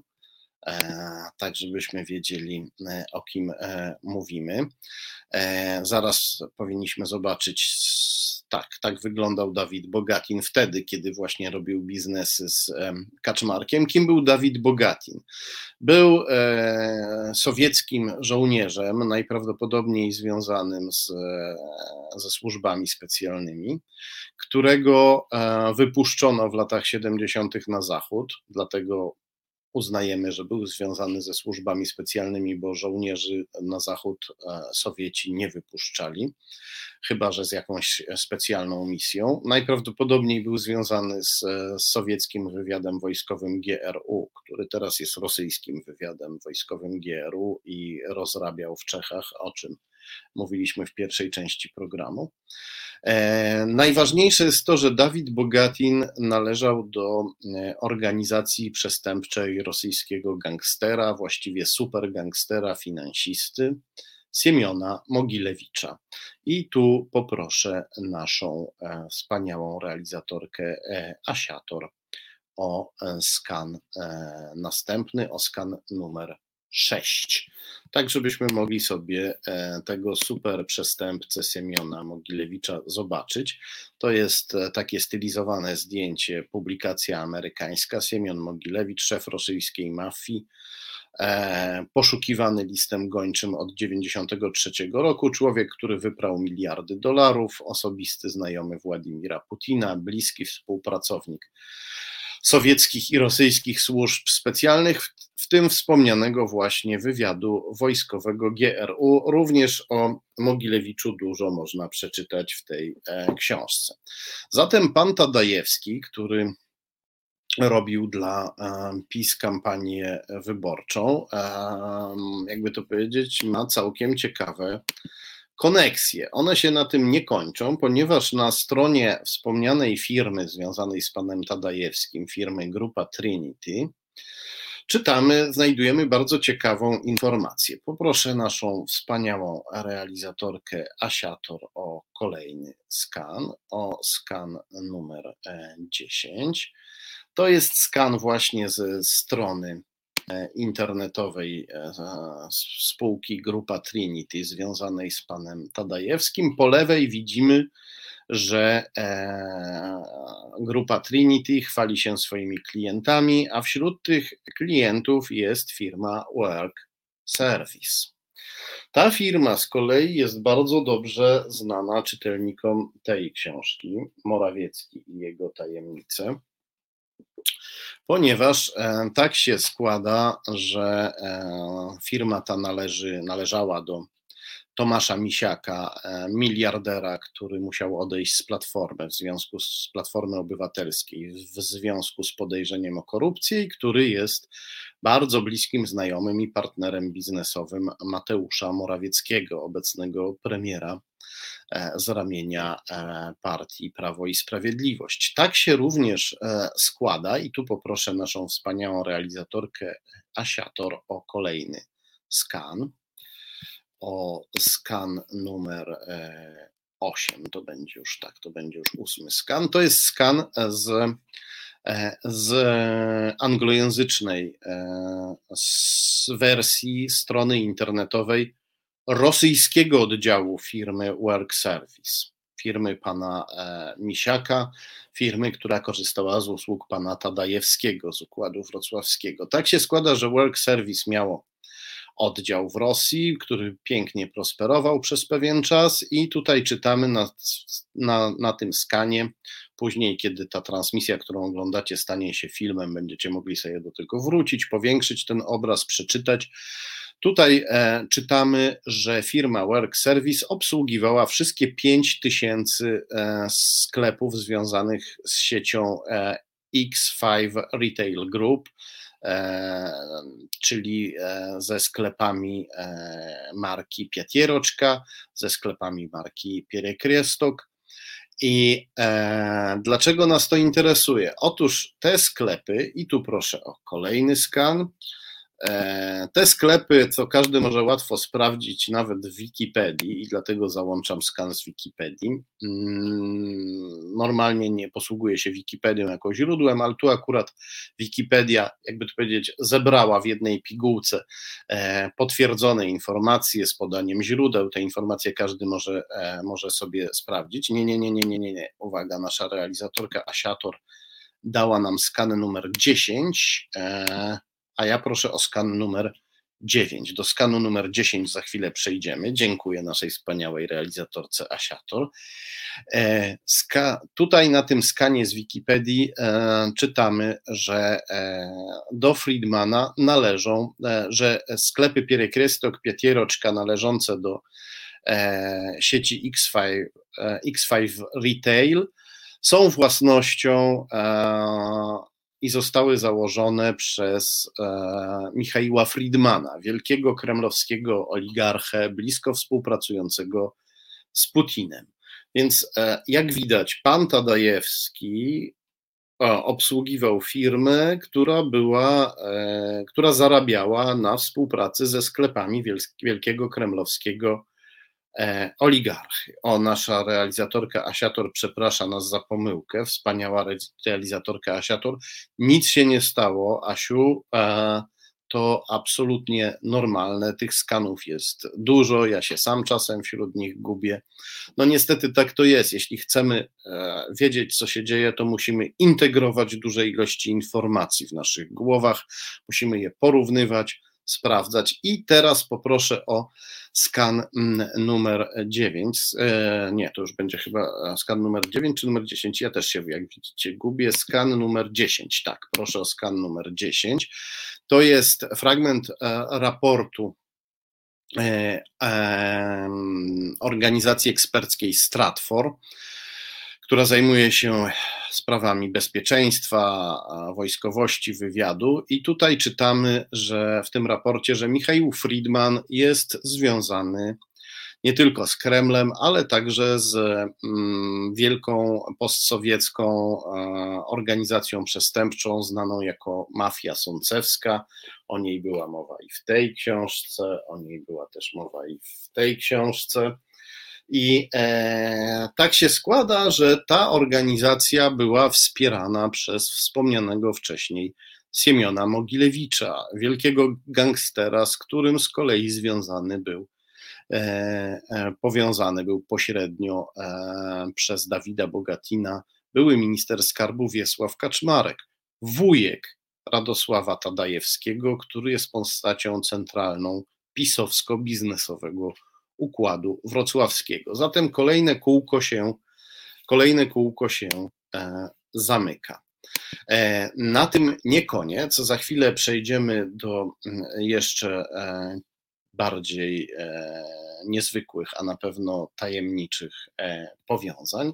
O tym sobie powiemy e, za chwilę, ale najpierw poprosimy naszą wspaniałą realizatorkę Asiator, żeby dała nam jakąś krótką, jeśli to możliwe, pauzę muzyczną, podczas której będziemy mogli przetrawić i podsumować to, co usłyszeliśmy, uporządkować to sobie e, w głowie. Zatem pan Tadajewski, magik od internetu, od marketingu politycznego w internecie, obsługuje PiS, pomaga Dudzie wygrać wybory. Jego wujkiem jest eseldowski postkomunistyczny minister Kaczmarek, wujkiem i partnerem biznesowym. Podkreślmy, bo tu nie tylko o powiązania rodzinne chodzi. Wujek ten wprowadzał rosyjskiego gangstera i prawdopodobnie też wywiadowcę rosyjskich służb Dawida Bogatina na biznesowe salony. Dawid Bogatin współpracował z Siemionem Mogilewiczem. Siemion Mogilewicz opiekował się mafią sącewską, z którą związany jest e, oligarcha, e, na współpracy z którym e, firma Work Service robiła pieniądze, a firma ta część swoich pieniędzy płaciła grupie Trinity związanej znowu z panem Tadajewskim, magikiem internetowym obsługującym PiS. Takie właśnie kółko nasza historia zatoczyła. Ono się składa z wielu elementów, dlatego dobrze będzie sobie dać jakieś dwie minuty albo dwie minuty i pięćdziesiąt sekund, żeby nam się to wszystko w głowie ułożyło, zanim przejdziemy do dalszego ciągu naszej opowieści. Słuchasz Resetu Obywatelskiego. To jest Reset Obywatelski. Tworzymy go razem. Dołącz do nas na YouTube, Facebooku i Twitterze. Dochodzenie prawdy, Reset Obywatelski, Tomasz Piątek. Bardzo intensywna była ta przerwa e, muzyczna, którą, którą teraz mieliśmy, ale no, podziwiam głos e, wokalistki, choć może niekoniecznie słuch. E, ja też tak czasem śpiewam, to, więc jakby solidaryzuję się z nią bardzo i czuję dużą empatię dla osób, które nie boją, wobec osób, które nie boją się e, śpiewać, chociaż mają, jakby to powiedzieć, e, warunki e, wokalne odbiegające od tych przyjętych e, w świecie estradowym. A wracając do tematów bardziej poważnych, przechodzimy właśnie do mm, najbardziej tajemniczej części naszej opowieści. W jednym z artykułów, e, w jednym z artykułów opublikowanych przez Gazetę Wyborczą pojawiła się informacja, że część e, spółek związanych z Tadajewskim e, w, na początku 2019 roku przejął tajemniczy człowiek z Rosji o nazwisku Eduard Coj. Została podpisana umowa w Moskwie u moskiewskiej notariuszki. Poleciał tam przedstawiciel spółek związanych z Tadajewskim. Podpisał tę umowę. Spółki, e, w tych spółkach, o których mowa, pan Coj stał się e, prezesem. E, z dokumentów wynika, że także udziałowcem za pośrednictwem E, spółki e, cypryjskiej Caprius Investment cypryjskiej, ale podającej e, obecnie, że ma też siedzibę w Nowej, w Nowej Zelandii. Jeżeli to jest ta sama spółka, ponieważ jak wiemy, spółki cypryjskie ciągle jeszcze, mimo różnych prób poprawy tej sytuacji, są są e, nietransparentne, nie do końca są transparentne i e, nieraz są trudne, jeśli chodzi o e, identyfikację, ale dzięki temu, że ta umowa została podpisana i ta umowa trafiła do dziennikarzy, wiemy, że tajemniczy Eduard Coj urodził się w październiku 65 E, roku i to nam pozwala go lepiej zidentyfikować. Poproszę naszą wspaniałą e, realizatorkę Asiator o e, kolejne skany, o skan numer 11 i o skan numer 12.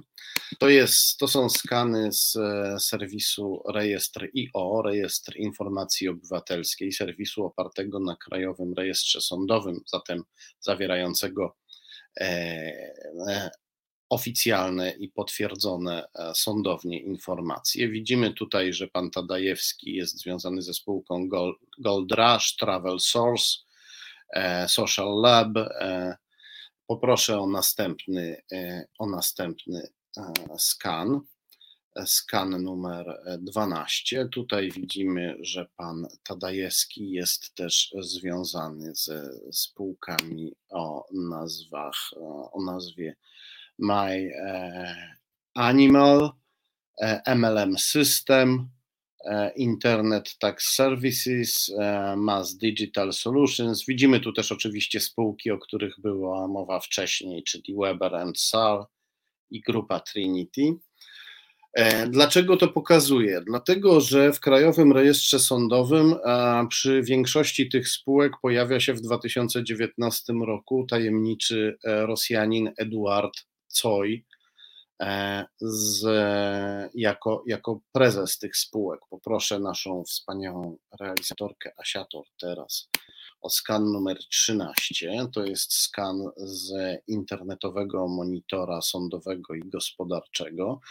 E, on jest tutaj oczywiście malutki, później będziecie mogli sobie Państwo e, zatrzymać ten film i powiększyć obraz, e, żeby zobaczyć, że na tym skanie pojawiają się te same spółki, które widzieliśmy wcześniej przy panu Tadajewskim. Spółki związane z panem Tadajewskim zostają przejęte lub ich zarządzanie zostaje przejęte przez Eduarda Coja, nowego prezesa i najwyraźniej też udziałowca tych, tych spółek.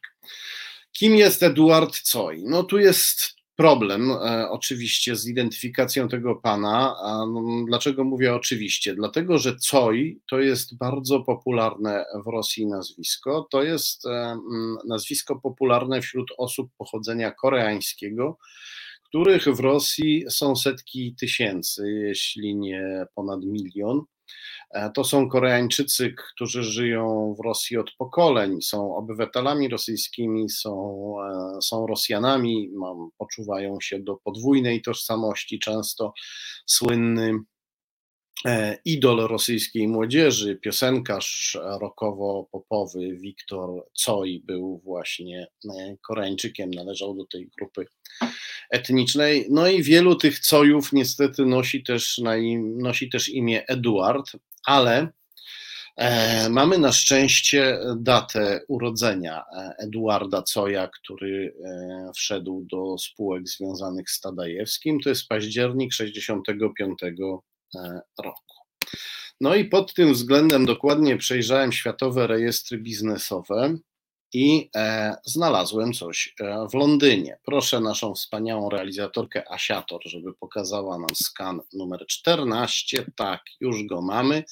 To jest skan z e, rejestrów e, biznesowych e, brytyjskich w spółce, która się nazywała e, Asa Finance.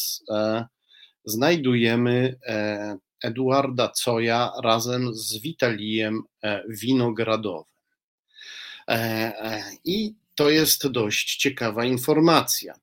E, właściwie mm, znajdujemy tutaj dużo informacji, bo znajdujemy Eduarda Coja, który urodził się w październiku 65 roku, czyli najprawdopodobniej to jest nasz Eduard Coj i widzimy go jako partnera biznesowego Witalia Winogradowa, który jest postacią niezwykle, niezwykle ciekawą. Poproszę o kolejny skan, skan numer 15. To jest e, skan e, ze strony internetowej kremlowskiego e, portalu Rosbald, który zazwyczaj sieje propagandę putinowską i on opublikował duży artykuł, artykuł wywiad z panem Witalijem Winogradowem, który jak się okazuje miał niezwykły niezwykły życiorys. Zaczynał jako e, robotnik, e, monter w, w Odessie, pracował na wysokościach w porcie odeskim, montował instalacje na dużych wysokościach. Studiował inżynierię, ale e, w pewnym momencie przeszedł na Akademię Sztuk Pięknych e, w Petersburgu. Dostał się do Petersburskiej Akademii Sztuk Pięknych w 1983 roku, co wcale nie było e, w sowieckiej Rosji łatwe. Takie uczelnie były dla uprzywilejowanych. Być może to, że był, że zajmował się wcześniej pracą fizyczną i, e, i zamierzał być inżynierem, to może mu pomogło, ponieważ oficjalnie e, reżim sowiecki wspierał ludzi ciężkiej pracy, robotników, przynajmniej tak, taka była wersja propagandowa, w którą Rosjanie mieli wierzyć, więc czasem dobrze było komuś takiemu pomóc, żeby pokazać, że proszę, promujemy artystów, artystów z ludu. I e, w 1989 roku, kiedy w Rosji trwała już pierestrojka, czyli liberalizacja, ale ciągle trwał komunizm, E, pan Witalij Winogradow e, wygrał stypendium e, w brytyjskiej szkole artystycznej i Sowieci pozwolili mu do Anglii pojechać, co mimo liberalizacji też nie było jeszcze wtedy tak oczywiste, że każdy, kto chce sobie pojechać do Anglii, to dostanie paszport od komunistów, którzy pozwolą mu, pozwolą mu wyjechać. Pan e, Witalij wyjechał wtedy do Anglii, e, zamieszkał w niej na stałe w 1991 roku i to w Londynie. E, zaczął jeździć między Londynem a Włochami, gdzie sobie e, otworzył studia do pracy, w których zaczął pracować jako artysta, ale równocześnie nagle też został e, przedsiębiorcą i zaczął odnosić duże sukcesy jako przedsiębiorca. Więc mamy robotnika, inżyniera, artystę, przedsiębiorcę, człowieka, który w sztywnym sowieckim świecie sobie nagle zmienia swoje różne specjalności bez e, większego problemu, a także lata swobodnie jak ptak po całym świecie. E, w e, licznych źródłach internetowych dowiadujemy się, że pan Witali Winogradow, który używa artystycznego pseudonimu Witaliw, był też założycielem kanału telewizyjnego TV3 w Rosji. E, poproszę tutaj o skan numer 16. Mówią o tym liczne źródła internetowe i on sam, jako Witaliw, też o tym mówi, ponieważ chwali się tym e, na swoim profilu w serwisie LinkedIn dla profesjonalistów. Czytamy, że był założycielem firmy e, INTH, która założyła telewizję TV3 w Rosji. E, czym była telewizja TV3? W Rosji y, jest wiedzą powszechną. To jest, czym jest ta telewizja, czym była? Ona obecnie należy do Gazpromu, czyli do wielkiego kremlowskiego e, koncernu e, paliwowego, dobrze nam znanego. Wcześniej należała do kremlowskiego oligarchy Potanina ale wcześniej faktycznie należała do e, konsorcjum właścicieli, do którego to konsorcjum e, należała rzeczywiście firma INTH, założona przez pana Winogradowa, jak również e, należał do niej Urząd Miasta Sankt Petersburga, Urząd Miasta Petersburga. W 1993 roku Urząd Miejski Petersburga e, założył tę telewizję razem z panem Winogradowem. I e, to jest o tyle ważne, że w tym czasie, w latach 90., e, w Urzędzie Miejskim w Petersburgu rządził Władimir Putin obecnie dyktator e, Rosji. Udało mi się skontaktować z panem e, Winogradowem.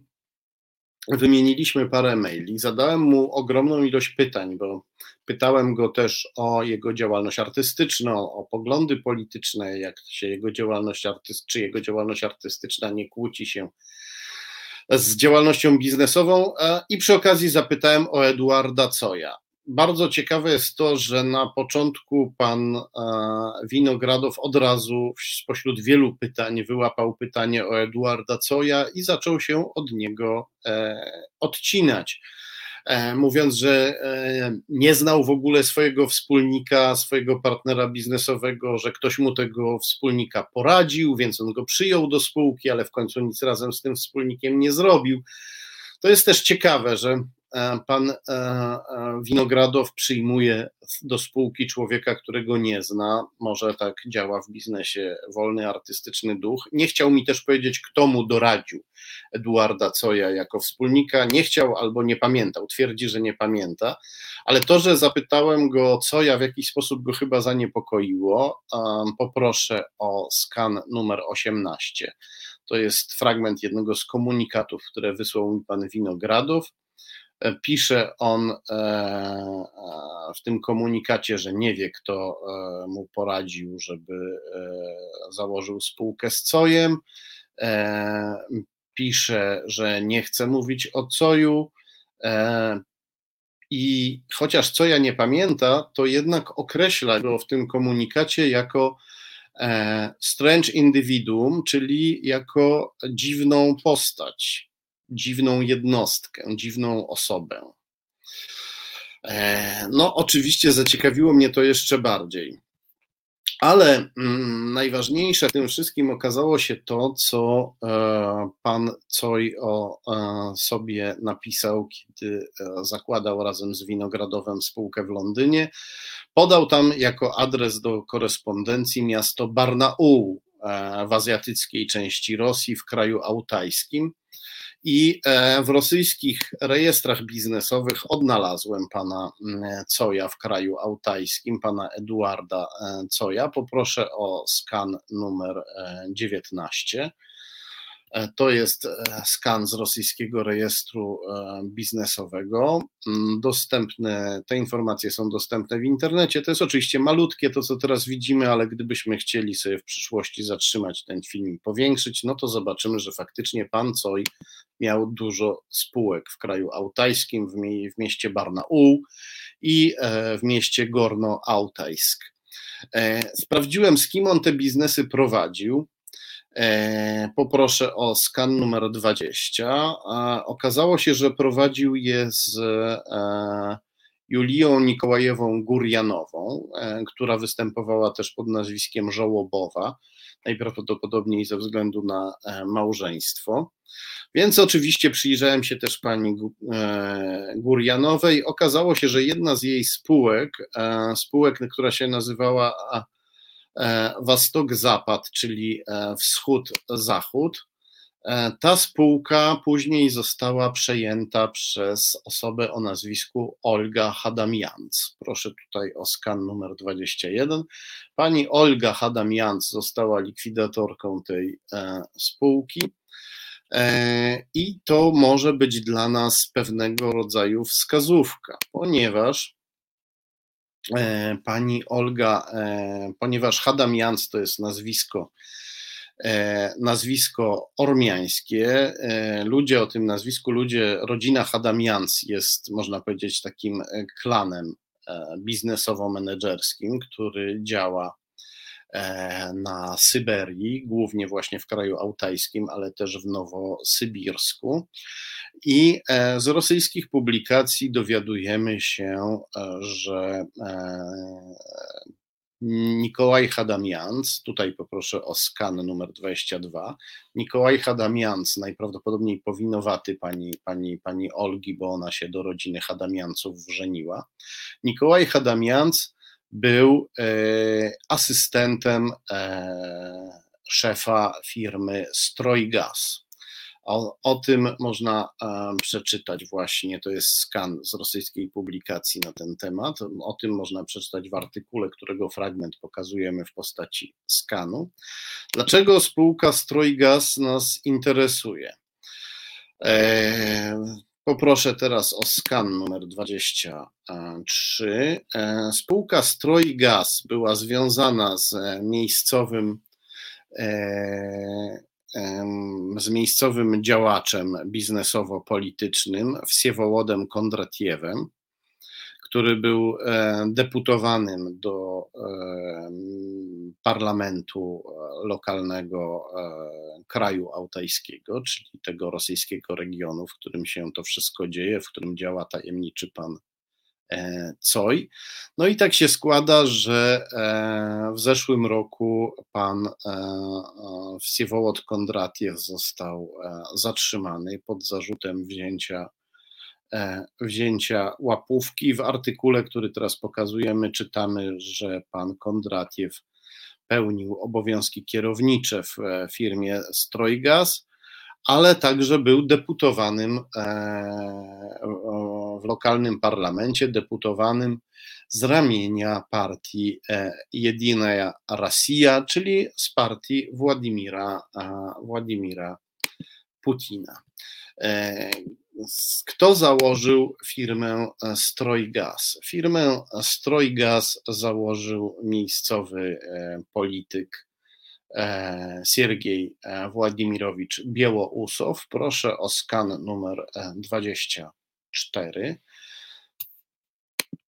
skan numer 24, na którym zobaczymy kolejnego z naszych bohaterów. To jest pan Siergiej Władimirowicz Białousow. On się nam zaraz pojawi. Tutaj to jest fragment takiej notatki biograficznej na jego temat.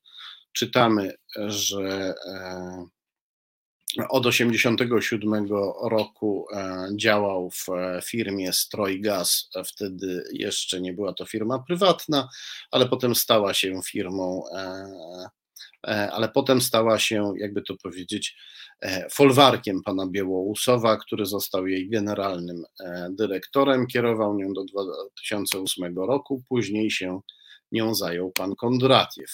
I poproszę o skan numer 25. On również dotyczy pana Białousowa. E, czytamy tam, e, że e, pan Białousow wyprowadził pieniądze z firmy Strojgaz, żeby kupić sobie E, stanowisko senatora w lokalnym, e, w lokalnym senacie. Również pan Białousów oczywiście jest związany z partią Władimira Putina Jedinaja Rosja. Wszystko wskazuje na to, że właśnie z tym e, układem, z układem autajskim, tak to nazwijmy, związany jest tajemniczy pan Coj, który wszedł do układu wrocławskiego, przejmując zarząd E, i najprawdopodobniej też udziały w firmach Radosława Tadajewskiego, człowieka, który e, pomógł e, Dudzie wygrać wybory, który człowiekowi, w firmach człowieka, który pomaga PiS od 2014 roku. Dlaczego te powiązania są takie istotne? Nie tylko dlatego, że pan e, Tadajewski wspiera PiS intensywnie już od siedmiu lat, ale także dlatego, że pan Tadajewski założył spółkę o nazwie 1450 i e, ta spółka próbuje, próbowała robić to samo, co robiła słynna firma Cambridge Analytica, związana z Rosjanami, która stosowała manipulacje internetowe, dzięki którym prorosyjski kandydat Donald Trump wygrał wybory i został prezydentem Stanów Zjednoczonych. E, oczywiście pan Tadajewski robi to w mniejszej skali, ale ma e, wielkie e, ambicje. Jego firma pozwala bardzo dokładnie obserwować użytkowników internetu, sprawdzać, jakie oni mają sympatie polityczne, jak należy z nimi komunikować. Ale najbardziej niepokojące jest to, że Tadajewski postanowił zaproponować swoje usługi Stratkomowi, czyli instytucji prowadzącej e, analizy związane z bezpieczeństwem, instytucji, która prowadzi te analizy dla NATO. To jedna z najważniejszych agencji, które badają rosyjską dezinformację w Europie. I nagle sw swoje usługi tej agencji, która ma zwalczać e, rosyjską infiltrację i dezinformację, nagle tej agencji oferuje swoje usługi pan Tadajewski, związany z antyzachodnią partią PiS, związany biznesowo i rodzinnie z Wiesławem e, Kaczmarkiem, e, prawą ręką rosyjskiego gangstera i prawdopodobnie też agenta Dawida Bogatina. E, człowiek, którego firma obsługiwała firmę e, Work Service, z kolei obsługującą sklepy wielkiego kremlowskiego oligarchy Michaiła Friedmana. Człowiek, który oddał dziewięć, co najmniej dziewięć swoich e, firm, udziały w nich i zarząd tych firm tajemniczemu Rosjaninowi Eduardowi Cojowi, który e, powiązany jest najprawdopodobniej z osobami, które w swoim czasie korzystały na różne sposoby z e, łaskawości Władimira Putina, jego współpracowników albo jego, jego partii. Tadajewski e, zaoferował tej instytucji natowskiej, czyli Stratkomowi, zaoferował swój produkt do monitorowania mediów internetowych Na szczęście Stratcom nie zdecydował się na zakup, ponieważ pojawia się pytanie, co ten produkt monitorowałby, czy przy okazji nie monitorowałby także natowskiego Stratcom. Jak widać, mamy do czynienia z człowiekiem bardzo operatywnym, o szeroko rozgałęzionych powiązaniach. Być może trzeba mówić e, o układzie wrocławskim e, nie tylko jako o układzie wrocławskim, ale być może zaczniemy mówić o nim jako o układzie wrocławsko-autajskim albo wrocławsko-petersburskim. E, oczywiście teraz jeszcze jest za wcześnie na wyciąganie takich wniosków, ale działalność pana Coja będziemy śledzić. Spróbujemy się dowiedzieć jeszcze dokładniej, kim on jest i z kim jest powiązany. Na szczęście są osoby, które mają dostęp też do informacji, które poza Rosją są niedostępne i mamy e, nadzieję, że te osoby więcej na temat pana Coja znajdą. A my już za chwilę się pożegnamy, ale zanim się pożegnamy, chcę zwrócić Waszą uwagę na okładkę e, dzisiejszego wydania tygodnika do rzeczy. E, tygodnik, jak wiadomo, putinowsko-pisowski, szerzący nieraz propagandę prokremlowską. Dzisiaj mamy kolejny dowód na to, że propagandę antyszczepionkową szerzą e, narzędzia e, Rosji. Tutaj e, widzimy, jak straszy nas twarz Billa Gatesa z okładki, który chce nas zaszczepić. W środku jest artykuł, w którym mowa o tym, że Bill Gates spodziewał się pandemii zanim nadeszła, już wcześniej inwestował w szczepionki, a te szczepionki, które chce nam wszczepiać, to są szczepionki zawierające chip, który będzie nas identyfikował jako ludzi mających w sobie szczepionkę i tak dalej. A zaraz potem jest artykuł e, znanego publicystycznego e, gangstera, e, agresora słownego Rafała Ziemkiewicza, E, jest on zatytułowany Polska wobec Rosji kompleks katyńsko-smoleński. I w tym artykule pan Ziemkiewicz między innymi ubolewa nad tym, że nie próbujemy e, się e, dogadywać z Rosją, nie próbujemy nie próbujemy stosować polityki Orbana, jak on to nazywa, i wygrywać swoich interesów w stosunkach z Rosji z jej bezpośrednimi E, sąsiadami. Tutaj nas próbuje do tego zachęcić. Mówi, że nawet premier Ukrainy chce rozmawiać e, z Putinem, a dlaczego my z Putinem nie rozmawiamy? No, e, różnie można oceniać obecnego, obecną ekipę rządzącą na Ukrainie, ale trzeba przede wszystkim pamiętać, że tam trwa wojna i w niej, i w niej giną ludzie. Dlatego można zrozumieć, dlaczego kierujący się, kierujący się politycy ukraińscy kierujący się względami bezpieczeństwa narodowego i względami humanitarnymi mogą się czuć zmuszeni do rozmów e, z Putinem. Ja jednak stoję na stanowisku, że z bandytami się nie rozmawia, bandytów się zwalcza, a jeśli się z nimi rozmawia, to wtedy, kiedy e, oni wiedzą, że e, może ich spotkać ostry odpór, kiedy wiedzą, że mogą być zwalczani w sposób zdecydowany, to wtedy oni się boją i może wtedy jest sens zaczynać z nimi rozmowy. E, natomiast pan e, Ziemkiewicz e, najwyraźniej chciałby, żebyśmy my już teraz przystąpili do rozmów z Putinem, chociaż jesteśmy podobnie jak Czechy, o których mówiliśmy w pierwszej części naszej audycji, jesteśmy obiektem E, wojny e, hybrydowej, agresji hybrydowej Rosji. Narzędziem tej agresji e, są partie antyzachodnie, takie jak PiS i Konfederacja. Narzędziem tej agresji są nieraz również skomplikowane, ale skuteczne sieci biznesowe. Na jedną z takich sieci wygląda układ wrocławski, który właśnie opisaliśmy. E, dziękuję Wam e, bardzo za uwagę. Dziękuję, że jesteście. Pozdrawiam wszystkich komentatorów, pozdrawiam wszystkich oglądających i słuchających i pozdrawiam bardzo serdecznie tych, którzy nas wspierają, bo bez Waszego wsparcia nie będziemy mogli mówić, nadawać, pokazywać, wyświetlać filmów, pokazywać skanów, opowiadać, rozmawiać istnieć. E, bez Waszego wsparcia to wszystko, co się tutaj dzieje, nie będzie mogło istnieć. Dlatego ogromnie dziękuję wszystkim, którzy nas wspierają, choćby drobnymi kwotami. Już za chwilę e, prawoteka w resecie obywatelskim, na którą serdecznie zapraszam. No i oczywiście zapraszam Was wszystkich za tydzień. Do zobaczenia. Reset Obywatelski. Podobał Ci się ten program? Reset to medium obywatelskie, którego jedynymi sponsorami jesteście Wy, odbiorczynie i odbiorcy. Wesprzyj nas na zrzutka.pl i pomóż budować niezależne medium.